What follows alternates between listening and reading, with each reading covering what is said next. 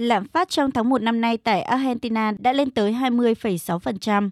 Tại Villa Fiorito, ngoài ô thủ đô Buenos Aires, các tình nguyện viên tại bếp ăn này cho biết những suất ăn miễn phí của họ nhằm giảm bớt áp lực cho những người dân đang gặp khó khăn do khủng hoảng kinh tế bủa vây.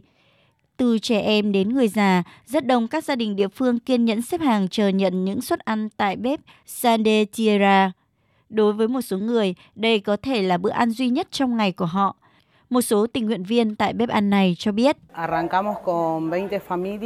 Lúc đầu chỉ có khoảng 20 gia đình, nhưng hiện có khoảng 70 gia đình đến nhận thực phẩm hàng ngày. Nạn đói ngày càng gia tăng. Tình hình kinh tế hiện tệ hại tới mức nhiều người không đến đây thì không có thực phẩm để ăn.